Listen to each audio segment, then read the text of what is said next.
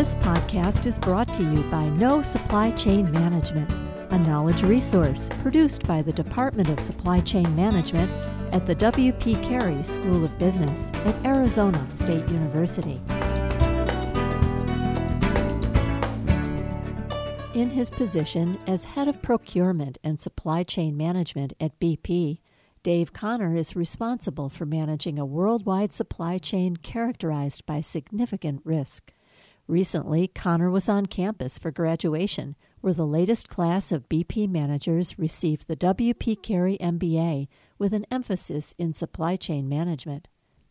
No Supply Chain Management sat in on a conversation between Mr. Connor and Professor Dan Brooks as the two discussed new developments in the supply chain discipline, managing risk in a global supplier network, and how best to prepare for a career in this challenging field. For more information on W.P. Carey's custom corporate MBA program, please visit wpcarey.asu.edu/customcorporate. There's a quote from Hewlett Packard that says that supply chain is the battleground for the 21st century. A quote like that would be almost impossible to imagine 20 years ago or 25 years ago, that anybody would say supply chain is the battleground in market areas, free market areas.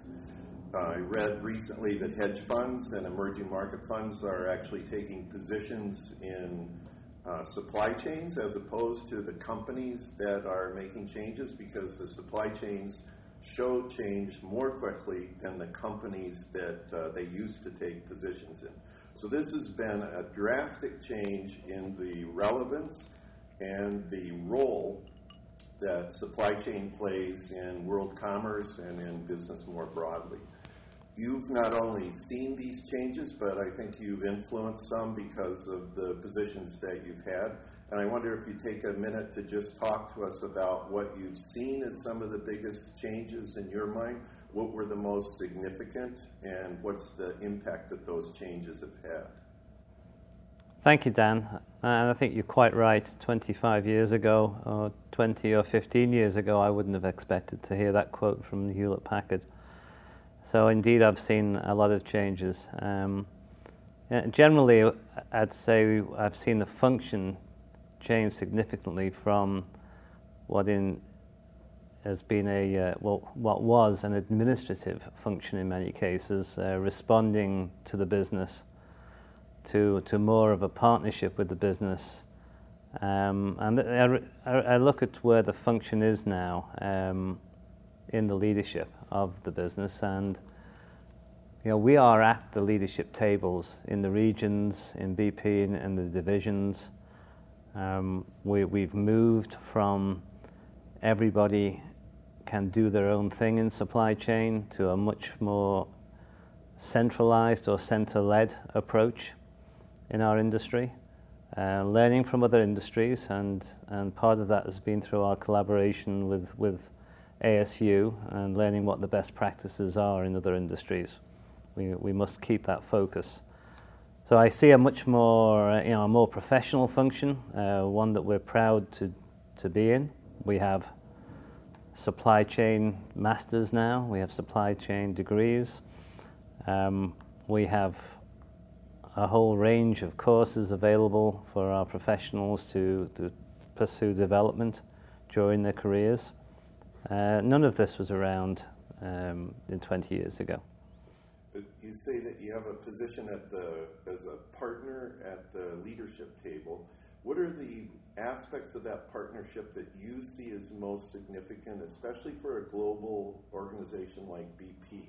What are the questions that you're able to provide insight on that were not being addressed by procurement and supply chain, say, 15 years ago? Well, I'm blessed with market intelligence that was not available to me in the past. We've developed a team of experts who monitor the markets and are able to provide advice to me, which I provide to the executive level leaders in the company. And probably as important, they provide guidance to the category teams as they're developing their sourcing strategies. So as they're doing their market sector strategy, they use the market intelligence, they look forward to where we think the market's going to go. And you know, this isn't just about commodity prices, this is about loading in fabrication facilities, it's about lead time on critical equipment. All that intelligence is gathered through the category teams in part and through the market intelligence teams in part, and is fed into our strategies and goes into our business planning across the company. So even for evaluating the prospective return on a new venture, you would see procurement and supply chain as a key strategic partner in even deciding at that level whether or not that those steps should be taken. Would you agree with that, or is that true within BP? I think that's evolving, Dan. We are certainly involved in merger and acquisition preparations, so we have significant input. We are party to developing joint operating agreements to ensure that we have the right structure around how we are going to contract within those agreements to leverage the as much value as we can through those relationships. So a number of changes have occurred at different levels. So for smaller firms, there's certain kinds of changes in the way they do procurement and supply chain management. But I wonder if there's things that apply in particular to a global organization like BP that you see as particularly effective for improving the way that BP is able to operate globally. One thing I've learned, and fairly recently actually, is that one size doesn't fit all. We have moved to a much more balanced portfolio in BP.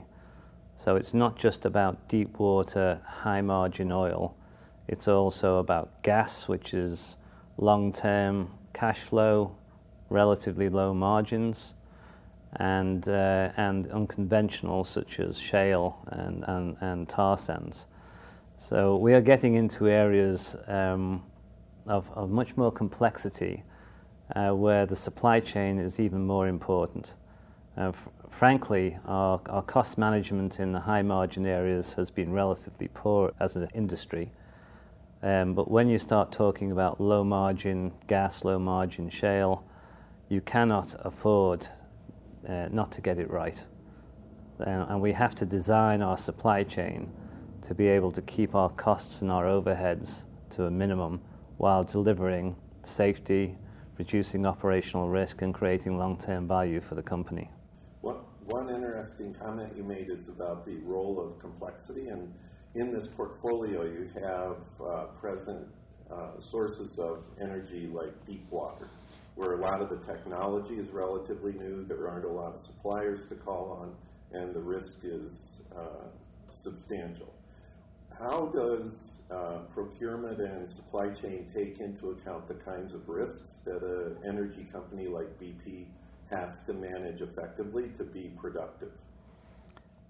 It's a good question, and you know, again, if I turn the clock back, each of our individual projects, and we've got 42 on the books right now, what we term major capital projects, each of those in the past would be buying subsea equipment that would be going on the ocean floor anywhere between 2 and 10,000 foot depths, and they would be customizing that equipment as they saw fit, and there would be very little standardization, and effectively there would be very little reliability. And if you consider the intervention costs in deep water and the risks, not just to the environment, but to reputation, as we saw in Macondo, then this is something that we couldn't sustain as an industry. So where we are now, I'm pleased to say, is that we've centralized and standardized. So we now focus our subsea production systems with just 2 suppliers, not 10 suppliers as in the past. We rigorously manage the design and drive to standardization, which gives us the reliability and efficiency and safety that we require. And of course, you know, safety is good business. At the end of the day, we get better value through these focused relationships and standardized kit. With the increased complexity and the role that technology plays with this complexity, do you find that that's affecting the portfolio of skills you're looking for when you're putting together a procurement and supply chain team that can work effectively at this strategy level? Do you have to get more specific in terms of knowledge of technology, or are you able to deal with that effectively as you have in the past? We have the technical experts in the technical teams who are part of the strategy development and sourcing and then supply management efforts. So I don't want the supply chain folks to become technical experts, but I do need them to be more expert in what we do. In the past, we've had the competency to conduct competitive tendering, 3 bids and a buy. That's been what we've grown up with. We're now into an area of much more complexity in negotiating, backed up with cost modeling, with awareness of where the market is, and building relationships, long-term, deep relationships with few suppliers. So it requires a much higher level of competence in negotiation skills, commercial skills, and most importantly to me are relationship skills. So are you taking risk explicitly into consideration when you're making those kinds of decisions about with whom you partner long term? In the past, I think we've generally segmented our suppliers using spend, how much we spend with our suppliers. We've talked about risk, but really it was secondary to the level of spend, which we saw as the highest business impact. So that would generally determine what we would call a strategic supplier in the past. Where we are now in our industry, and I believe BP is leading in this area, is we segment by risk first. So the first lens we look through is risk. Is this a high-risk activity? What are the potential consequences of this activity? And they're the suppliers, they're the categories that we put through the highest level of rigor. This is not a one-size-fits-all. So the highest risk categories are treated quite differently than lower risk or medium risk.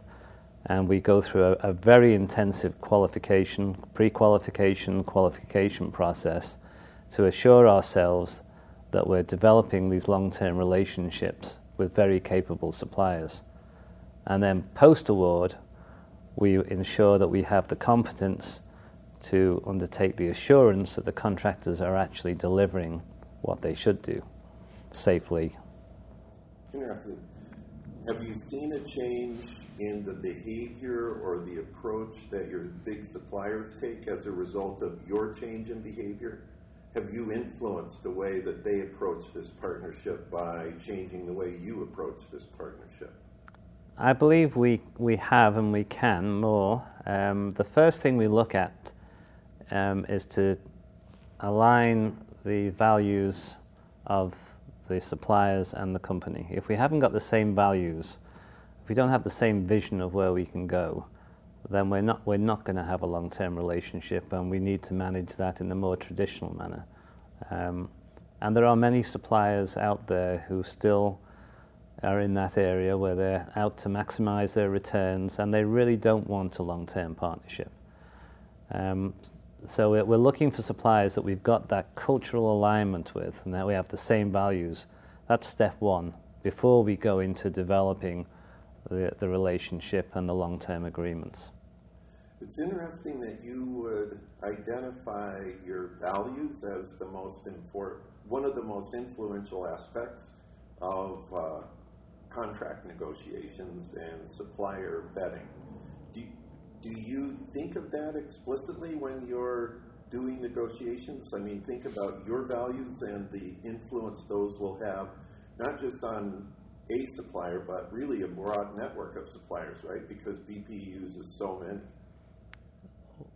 I'm in the middle of this right now, Dan. We are the pre-qualification before we even talk about costs and quality is around values. So we are vetting. Right now we are vetting our rig suppliers to determine which ones we want to have in the next round, where we will look at some of the more traditional measures. So first of all, we'll look at them through this values lens. We meet them, we sit down, we discuss with them what our values are, we ask them what theirs are, and if we feel that alignment, then they go on to the next phase. It's very difficult to measure, and it's not something you can do by email or through electronic means. You really have to get face to face and feel each other out. It's been a bit of a chemistry test. Yeah, it sounds exciting and productive and challenging. This wasn't something that took place, say, 15 years ago. Is that accurate? I'd say it's very accurate in our industry. I believe the nuclear industry, aerospace industries were probably in that place in that time, but in the oil and gas it was very traditional. What do you see as the most significant changes for, especially for an organization like BP that's global, that deals in a high-risk environment? What do you see as the most significant changes over the next decade that would take place in your mind? Well, let's talk about supply chain specifically. So what I've said is we're going to need a higher level of competence. We are centralizing, so I need to have MBAs in my team. I need to have people with great commercial acumen and great relationship skills. I see even greater use of technology in the future. And I see us working with our suppliers rather than develop that technology in-house to leverage what they have, which is something that we haven't always done. So getting that early integration with the suppliers, leveraging and focusing the technology to our mutual advantage is absolutely key. And I need the team that can deliver that. So that's interesting, how you've seen the industry change. How about your own personal career and how that's advanced in these industries over that same period of time? What have you seen as key steps in your own personal career that have enabled you to be as successful as you have been now as head of procurement and supply chain management at a global energy firm? Well, thanks, Dan. And I've had a quite an interesting career, you might say, which has included time on projects, time in the business side and operational side, and a good degree of time out in the field. And I think it's absolutely imperative to me, if you aspire to leadership in this function, that you must have time in your career working in the field operations, working alongside the suppliers and the operations folks. I don't see how you can develop a supply chain vision without understanding how you're going to deliver that to the good of the operation. So some of the things I've done in my career is I've taken a risk. There weren't many people who stood up and volunteered for assignments in Sudan and Somalia, which I did both early in my career. I think you differentiate yourself from others by taking a challenge. It has to be the right time for you, but I think you need to push the envelope some and get out of your comfort zone. So that's one thing I did, which has stood me in very good stead. The other thing is at times you have to look laterally. It's not always about a promotion. It's about deep competence in parts of our function. So taking lateral moves to develop yourself and grow as a professional, I think, is absolutely key. What lateral moves, when you look back, were there any that stood out as particularly enriching or deepening in terms of your overall competence to move forward? Well, I'll give you an example. I was the logistics manager in the operation, so I was managing movement of rigs, seismic crews. I had boats and aeroplanes and helicopters. So it was the perfect job for a boy, and yet I went from that job to an analyst position in the procurement area because I saw that I had to deepen my knowledge of the marketplace and grow and develop in that area. So I went from a very exciting job to an equally exciting job, but quite different, and that's not something that naturally comes to many people. So, were there any times when you were in the Sudan or Somalia when you second-guessed your standing up to take that position, or were you truly engaged in making that the best possible return? No, I think, I never thought being an analyst was going to be exciting, but it was actually. And it really stood me in good stead for my future career because I had the operational experience as much as anybody could get. So I checked that box. To continue down that line would have been fun, but it wouldn't have developed me. So purposeful direction into an area of development, whether it's into market intelligence or whether it's into any other part of our function, is really key, I think, for our folks as they grow in their career. Through developing myself, I made myself available for positions I wouldn't have been considered for. And I will always remember the day when I was on a drilling rig in northern Somalia. My wife was in Mogadishu, and I got a phone call from the head of procurement in Chevron at the time asking me if I would take up a position in procurement in San Francisco. I knew it was all worthwhile then. That's quite a move from an oil rig off the shore of Somalia to downtown San Francisco. Absolutely. And if I hadn't developed myself, I wouldn't have been suitable for that position. And would you say that having been off the coast of Somalia made you more effective in downtown San Francisco? Absolutely, because as we developed, I moved into actually the strategic procurement manager for the upstream role. And I'd seen the upstream, I'd been out there, I'd touched it. So as we developed our strategies for the group, I was able to provide valuable input and insights on what was possible and what wasn't possible.